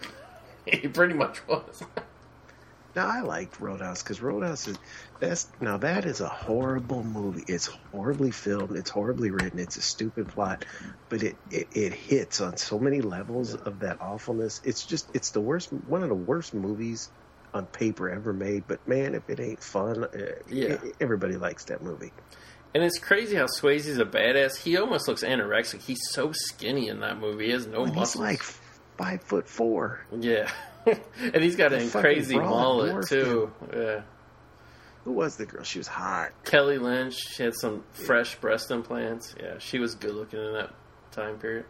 And it had Terry Funk. It did have Terry Funk. Here's probably coming up on the most iconic scene of maybe, dare I say, top five iconic scene of any horror movie. Yeah, and I got something to talk about here. He's watching Miss Nude America or something. He tells his mom when she comes in, and because he's listening to his headphones, and then the mom said something. Uh, Johnny Depp's mom said, "Well, how are you going to hear what she has to say with your listening to your music on your headphones?" And he's like, "She's nude, mom. She's nude, Miss America. It doesn't matter what she has to say."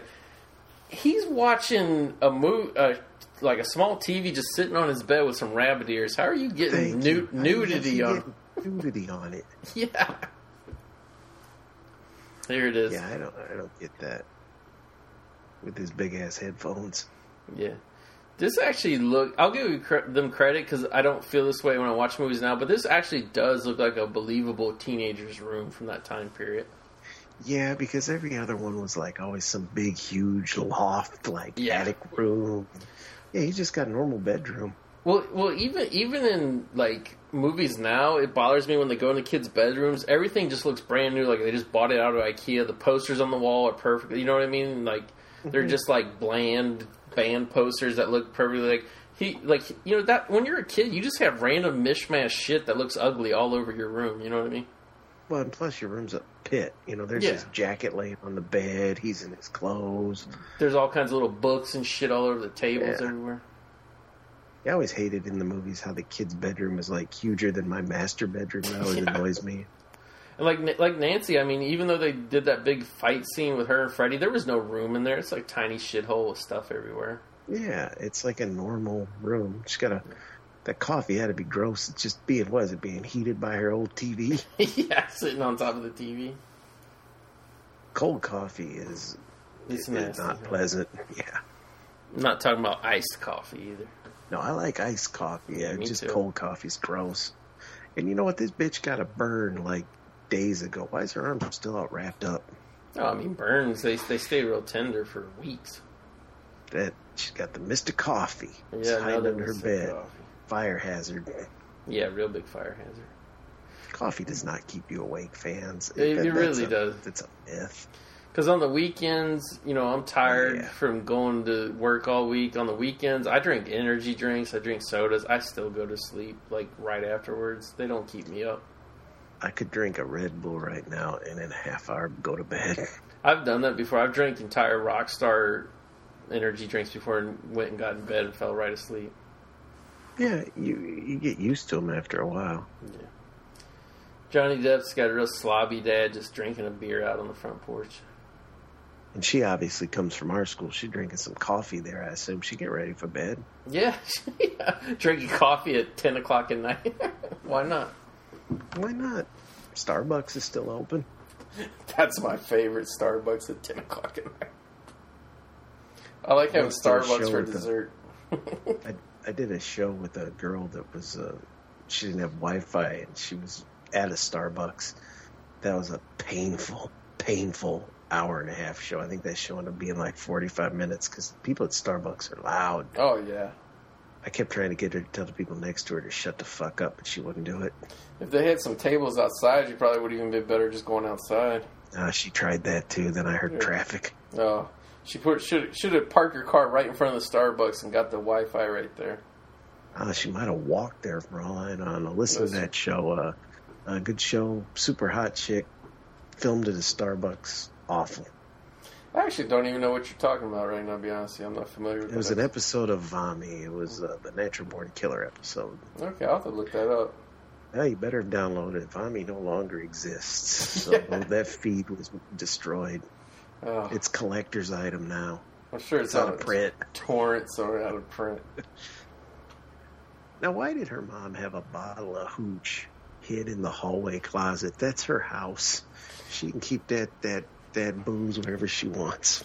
She, yeah, she must be keeping that vodka company in, in business too, because it's always the exact same bottle hidden all over the house. What she got? I was gonna say, what Did does she buy a case or what? There's one in the lamp. There's one in the mm-hmm. fridge. There's one in the freezer. Like, like, look at Johnny Depp's parents' house here. Like, it just, I mean, it don't look like a shithole. Like, it looks like a house you'd be fine growing up in. But I like that it doesn't look like a movie house. It doesn't look like some fucking fake. You know what I mean? Like, that's what I like about '80s movies. Like, they're keeping it real. You know, because they they had the lower budgets. Like, yeah, they spent less money, but it, it came with a more authentic product. You know? Another thing you can do is look at his parents and easily put two and two together that he was adopted. Exactly. Because they're two of the ugliest movie parents you've ever seen. She had a phone. Her phone there's exactly like the phone I had back in the uh, 80s. Really? Did you have it in your room like that? Because both her and Johnny yes, Depp. I did. Well, you're lucky. I, I didn't have a. I think I didn't maybe. have I, my own. I didn't have my own line though. Right. You know, so oh, she picks it up. Freddy's talking to her. She yanks it out of the wall. Another classic, you know, thing here coming up. so her coffee didn't work. Yeah. Clearly, she's asleep. And Freddy's calling her on the phone.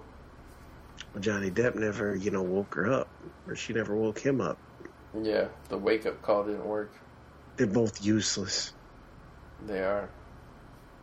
This That's why he had to get shipped to undercover. He is a horrible cop. He couldn't do a stakeout. he kept falling asleep. he had to go to Jump Street.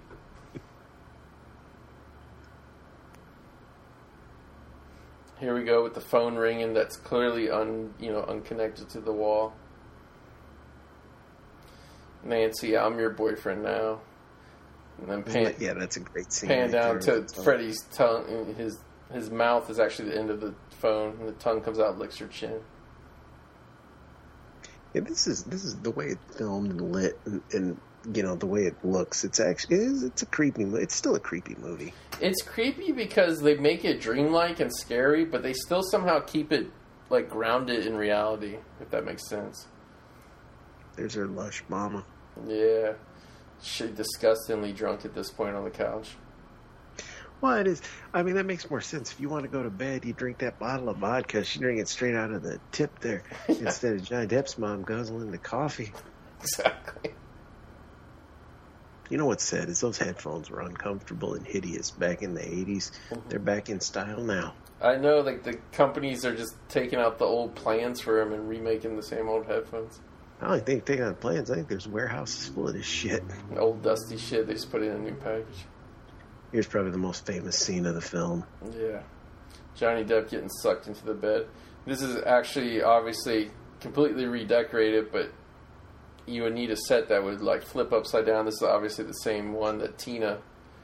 Uh, when they filmed this scene, it actually almost killed the entire crew because what happened was the weight of all that blood rushing. They didn't realize where it was going to go. It started running off the set. It got into all the electrical cables and the lights. Almost electrocuted the entire crew. Almost killed like three or four people. Now, wouldn't you think if you were a parent, you walked in on this, that there's some supernatural shenanigans going on here? Yeah.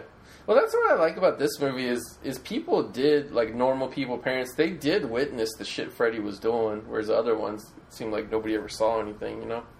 Yeah. Why would you bring a stretcher?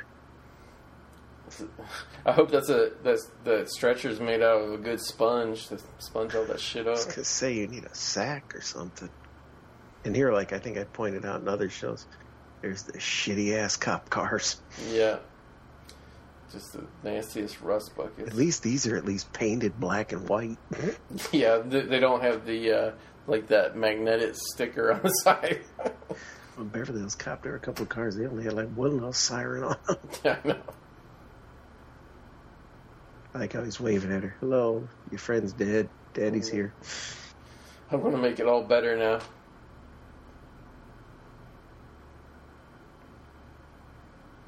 There's a lot of blood. It is. It's it's soaping through the uh, upstairs. It was so bloody. I mean, who would you even try to pin this on? Exactly. The dad looks pretty fugazi. Yeah, he knows he's in over his head.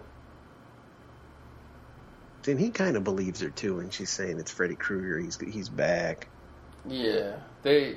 I mean, it's like okay, if you're in the parents' position, like this Frederick Krueger, you don't, you know, you know that he got burned up and all this shit. He's a kid killer, and you're you like, if all this supernatural shit's happening that you can't explain at all, you gotta eventually start siding with the kids, right? Yeah, you you would have to. Maybe you wouldn't make it public knowledge, but you would. Yeah. I'd be calling the Jump Street guys to go undercover in the dreams. I would too. That's where the crossover, you know, that never happened should have. That actually would have been pretty good now that I think about it. You know what would have been really good? Hmm. Ernest meets Freddy. See, I was always more partial to Ernest meets Pinhead being a dream team matchup. That, that could be really good. I think Ernest could take him. I think so too. Because for Pinhead to really get you, you got to partake in some nasty pleasures of the flesh, and I don't see Ernest P. Worrell going that way. You know, I'm gonna tell you, Hellraiser One is a hell of a is a hell of a good movie. Hellraiser Two is a really semi hard to follow, but a good movie. Yeah, The rest of those movies are to say they're unwatchable is is an understatement. They are horrible. I I, I, kind of find Part Four interesting just because they jump around to different time periods. It was at least, at least a original idea, but you could tell that movie was way too cheap for its budget. Is that the one where he's in space? At the very end, he is like that's the future setting. But they go. I, I like. I mean, the space shit. I don't mind. It didn't bother me because he's an interdimensional being. He can be in a space station. That's not a big deal.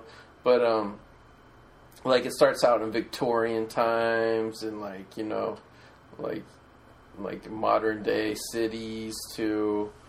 So it's pretty much a past, present, and future movie.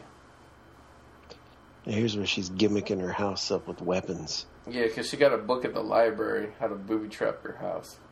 The Anarchist Cookbook. Is that what it was? I don't know. That's a real book, though. I think I think they showed the book in here. I think it was some kind of booby. It said something like booby traps and self defense or something. Lucky for her, she happened to have, you know, a sledgehammer and shotgun shells. And Yeah, I mean, it's good she had these household items laying around. I'll be your ah, sledgehammer. Slap Freddy in the nuts when he walks this way. Sledgehammer TV show, one of my favorites. That's 80s. I love that show. Yeah, I loved it when I was a kid. I got the, the Anchor Bay DVD releases. By the way, I, I gotta break that habit. Everything from the '80s, loved it when I was a kid. Well, I couldn't have loved it as an adult in the '80s. So Oh yeah, that's uh, I I, gotta I. Sledgehammer's still funny to me. yeah, I haven't seen it in years. Oh, it's worth picking up. I, I might, if it's out of print, I bet it's cheap. Not not like uh, cutting class where you gotta haggle with some guy through the make an offer system on eBay and finally get them down to fourteen bucks. yeah, I think you got ripped on that one. I bet you I could find that for six dollars. well, a lot of people had a seven dollar version that was some Thailand shit, but it wasn't the widescreen version. I'm sorry, I want the movie widescreen. Oh yeah, I don't blame you. My wife once picked up a movie. Remember when you used to have the option of either the full screen or the widescreen? Oh, that's the worst. Yeah. I sent her. It was a Scorpion King. She bought that full screen. I sent her ass back to the Target to exchange that bullshit. Yeah, you don't want that shit. Now. And I, I wonder what all this fool. Because I worked at a video store in the early days of DVD, and everybody, I want the full screen. Uh, what are those people doing now with their new TVs with those DVDs? Well, I guess at least now though, at least the bars aren't there anymore. You know, it's just formatted to fit. Yeah. But I know everybody's like, I can't watch a movie with those the, the bars cutting off my TV. It's like, um, dumbass, it's not cutting anything off. Yeah. And not only that, but if that's really a problem, you need to get a bigger TV. Exactly. My 19 inch, I can't see nothing with these bars. I had my when I got my DVD player at first, I was rocking a 20 inch Sony Trinitron. I never had a problem. Mm-mm. I think my smallest was probably 27 at the time, and Yeah. yeah, I had no problem. I got a 36 inch like the next year for Christmas. That was awesome. I, I do hope to soon get a nice big 80 inch. That would be awesome. Yeah, I got I got 60 inch now, and I'm I, I wanted to. I'm waiting for like the ultimate 4K to TV come out. But yeah, I went from on HD TVs. I went from a 42 to a 60, and I really would like to jump to an 80 inch next time. They're pretty expensive.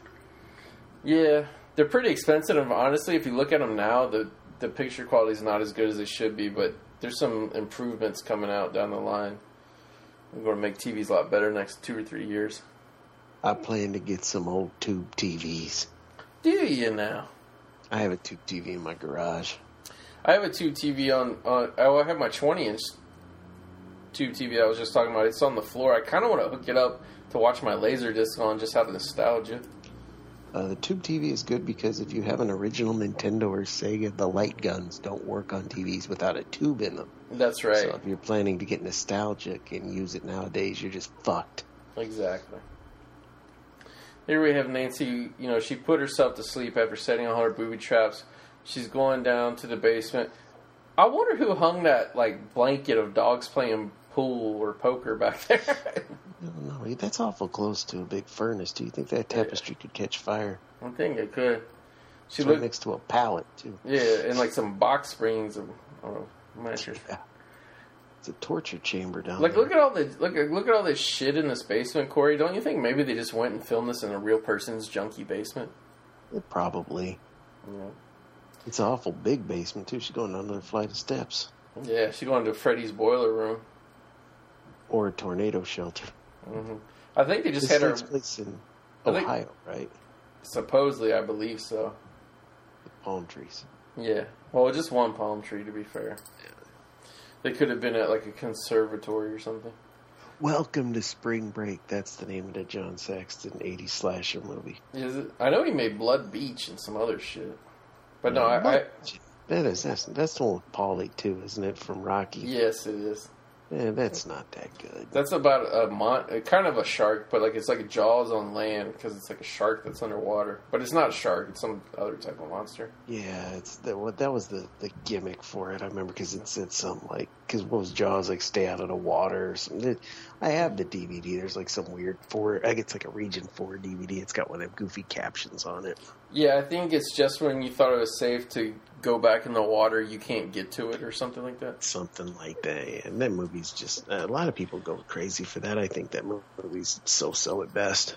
Yeah, there. I mean, there. You know, if you're into those kind of fun, shitty '80s movies, that's fine. But there's a lot of them. There's no reason to pick one and talk about it like it's the greatest.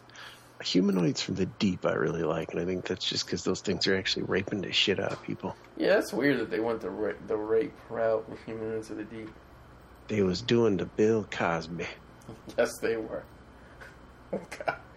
But um, I think Nancy just walked into like a closet and then they cut and had her in a boiler room. I think that's how that effect worked. It's pretty good. Wonder though. how, wonder how many people were terrified of boiler rooms after this came out. Pro- I know. I actually I don't think I've ever been in a boiler room in my life, but yeah, they they seem like a scary, creepy place, place just from watching these movies. You know. I would think if boiler rooms had this much steam and pipe leakage, that'd be really unsafe. Then that would mean that like the boiler thing and all that was just about to blow up at any given time. That that's what I would get out of it. Because it always seems like there's a lot of pressure ready to shoot off out of valves at any moment.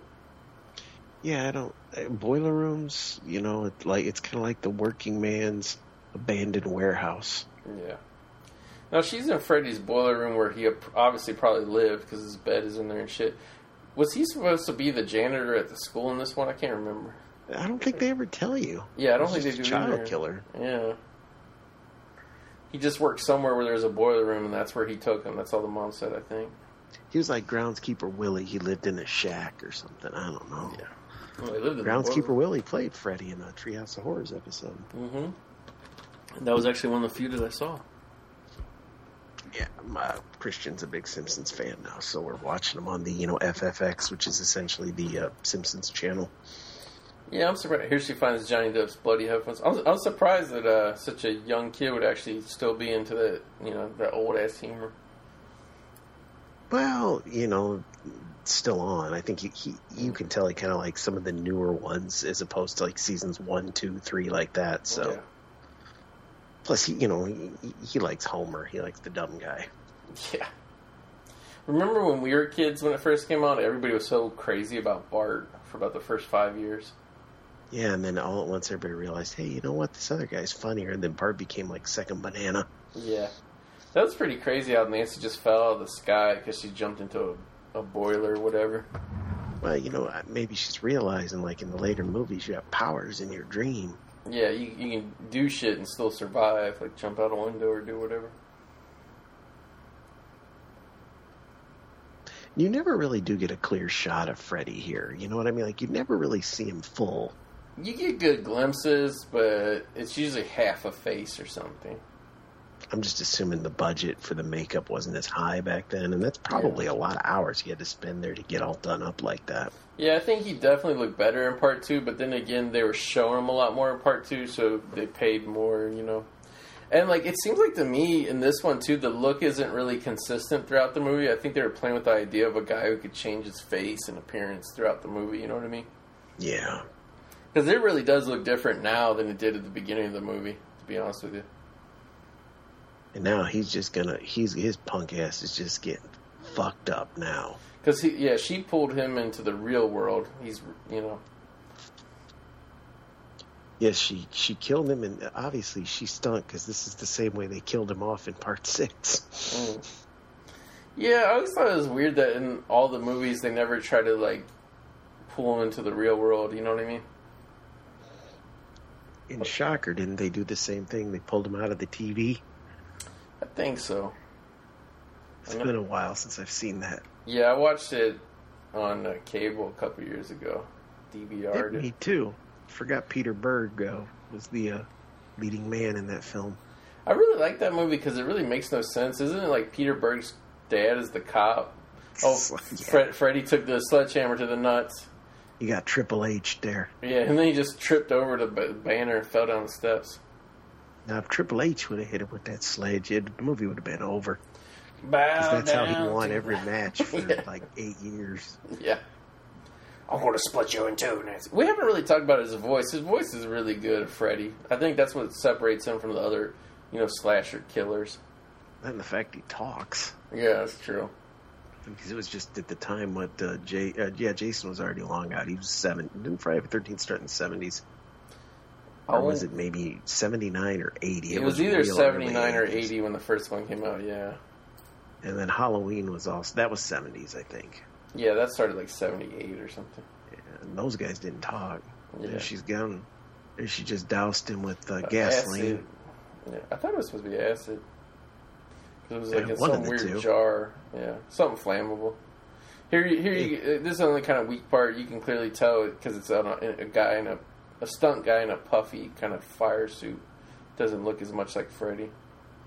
And he's not taking time to stop, drop, and roll. Yeah, Well, now, that's sort of now, now he's rolling down. But he, he just rolled into a uh, plastic laundry basket. That ain't going to help you. That's just going to burn up and melt on you.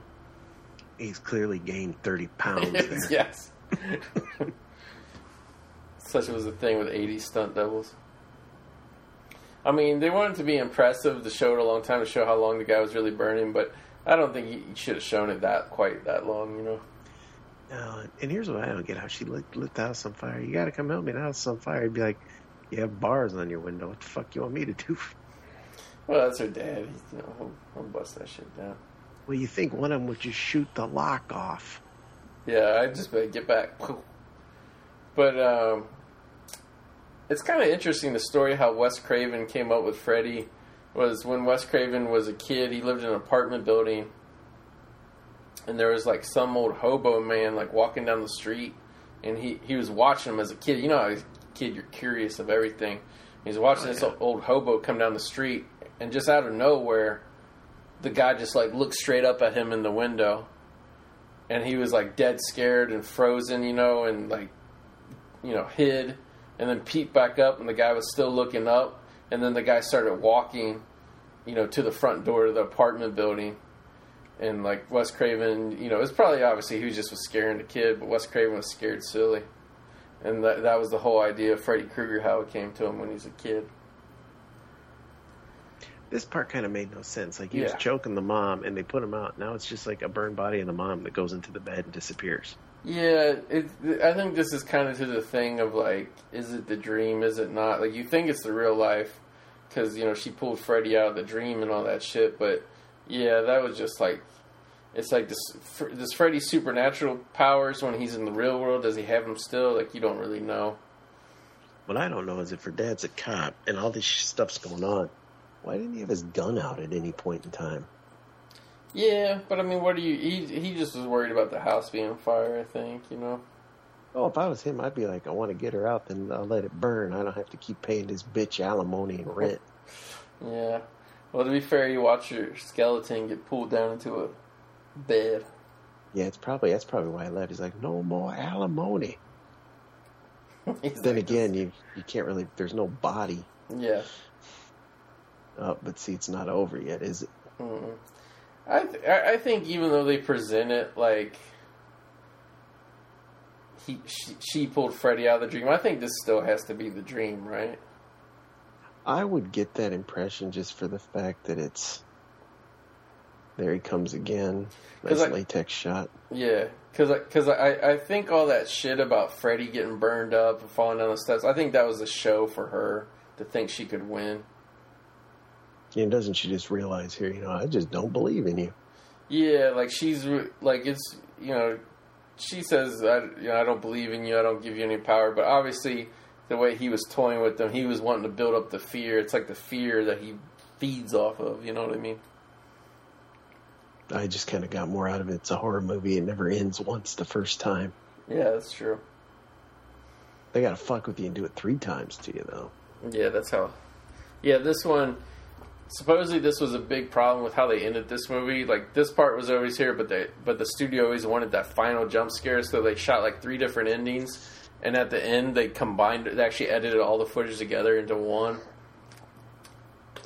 Well, I think I don't know if it's so much they wanted the jump scare. They always want to leave that shit open for a sequel. Yeah, I like that weird effect there. Freddy just turning into outer space. Yeah.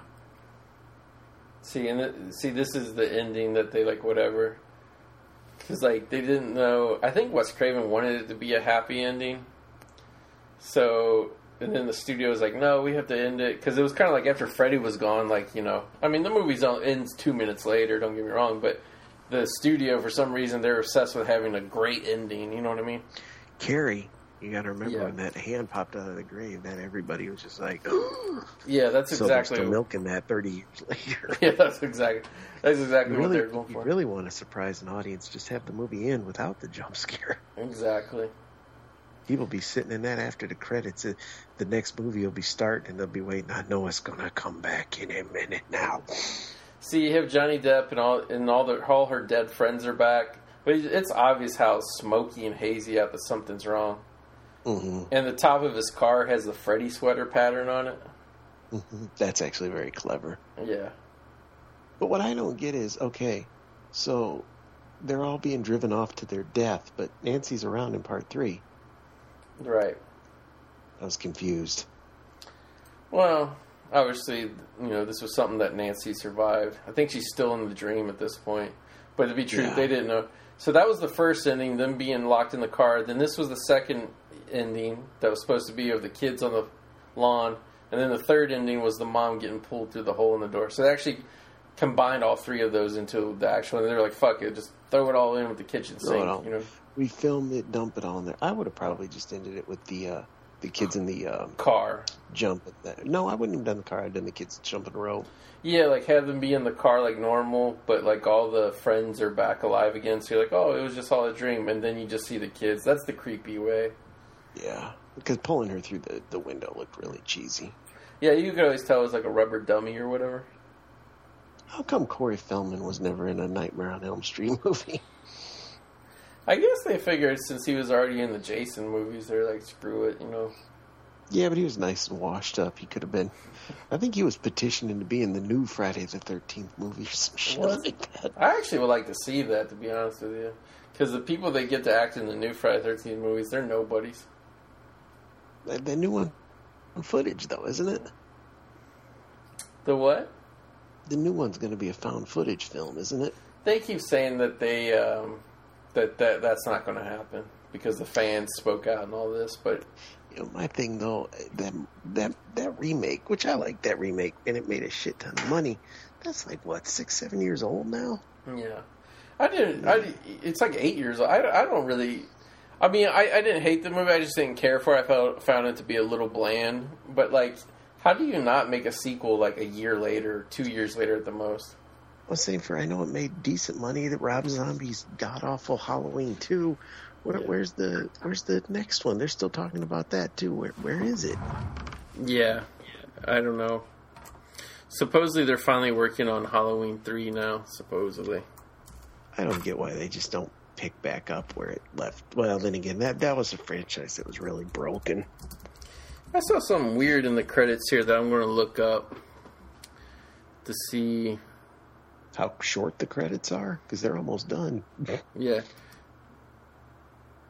On they the are done. on the electrical team, it said Rowdy Herrington. Rowdy Herrington is the director of Roadhouse, and yep, he was the best boy electric crew person on Nightmare on Elm Street. So unwittingly, we were discussing Roadhouse while we were watching a film that the director worked on, and he was also was the electrician on Humanoids from the Deep. Now that's just creepy. It is. Warner Advanced Media Operations, Multimedia Center DVD, Whammo. Wham! I remember the old whammo. yeah, I didn't have that on this. I, I'm just getting that, you know, that red, like, oh, warning, don't bootleg this, blah, blah, blah. So that's it for Nightmare on Elm Street. I had a good time hanging out, watching it, talking about it. I don't know if uh, it was the ultimate Nightmare on Elm Street uh, commentary that you were always waiting for, but don't worry, we have about six more of them we can do. Yeah, we had quite a, seven or eight actually. If you want to do the new Nightmare and the remake. Oh, Oh we, wait, we can't. we They're can't. 80s. yeah, we're stuck in the 80s. We're We just. gotta cut. We gotta cut you off at part four. Uh, I'm I'm checking that out. five. I'm checking that out right now. I think five. Let's see. Let me look at Robert Englund's IMDb, and then I can tell you. Dude, I, b- I believe you're right, though. I believe it's part five. Well, five could be cutting it. I know four definitely, but yeah, I think part five. I don't know. That's gonna be Fre- close. yeah, Freddy's Dead came out in '91, so we can't do that. Let's see. Let's see. Part four was '88. I thought part five was '89, but I'm not seeing it here. Oh yeah, eighty nine. That on Elm Street. So uh, we could take you up to part five, fans. Yeah, that, that see back then when the movie hit, it wasn't two, three years in between. It was No. six months to a year later. Well, to think about, okay, the first Nightmare on Elm Street came out 84, part two 85.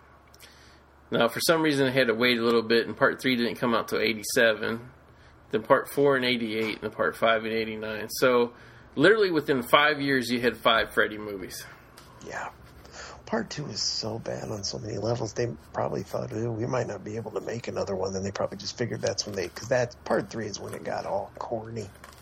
Well, also too though, part two was when they um was when they kicked up all the merchandising. Like that's when part two came out. Was when they first uh, sold the Freddy glove because I remember getting it for Halloween, dressed as Freddy.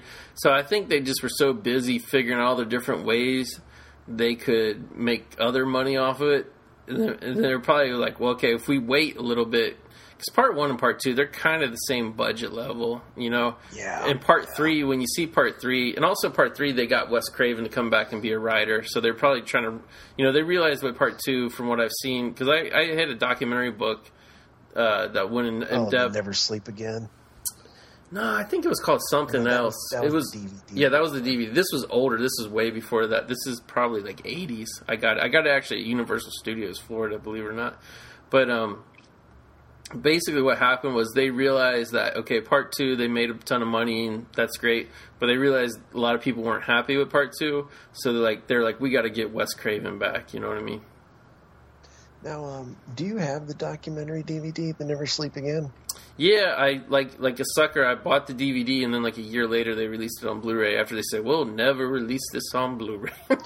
Now, I, I have Crystal Lake Memories, which that's that's an ordeal to watch. But Yeah, I don't have that Never that. Sleep Again. Never Sleep Again's pretty good, I think. That's real long too, though, isn't it?